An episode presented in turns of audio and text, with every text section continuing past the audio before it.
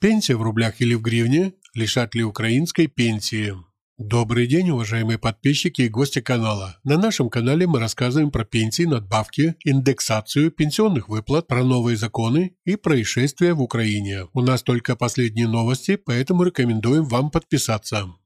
Итак, что будет с украинскими пенсиями для тех, кто получает пенсионные выплаты в рублях? Пенсионеры на неподконтрольных Украине территориях начали и продолжают получать пенсию в рублях. Что будет с их украинской пенсией, разъяснили юристы на портале femida точка kiev точка ua, ссылка на портал в описании к этому видео. Как отмечают юристы, все стоящие на учете пенсионеры в Пенсионном фонде Украины свои выплаты должны получить в любом случае. Для этого пенсионерам нужно оказаться на подконтрольной Украине территории. Из-за боевых действий многие граждане Украины, оказавшиеся на неподконтрольной территории, не имеют возможности получать выплаты от украинских работодателей и от Пенсионного фонда Украины. Особенно сложная ситуация у пенсионеров, которые получали выплаты через Укрпочту. Почтальоны объективно не имеют возможности доставить им деньги. Проблемы существуют и у тех, кто получает пенсии через банки. Гривны на их счета поступают, однако обналичить эти деньги нет или купить что-то с помощью карты становится труднее. Многие пенсионеры оформляют себе выплаты в российских рублях, чтобы прожить. В основном на первом этапе всем пенсионерам дают одинаковые выплаты по десять тысяч рублей. Но это не называется пенсией,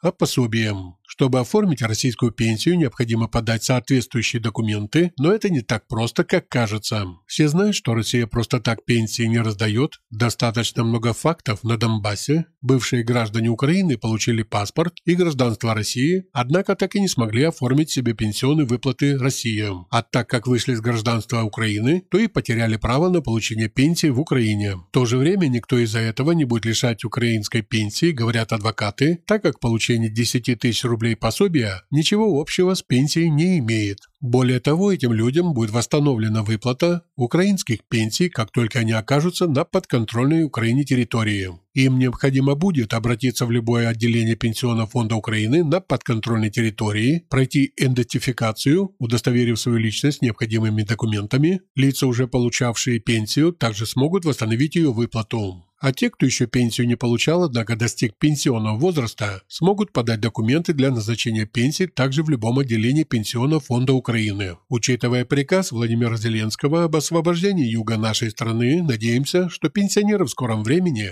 заживут опять повседневной жизнью. Спасибо за просмотр и ждем вас снова на нашем канале.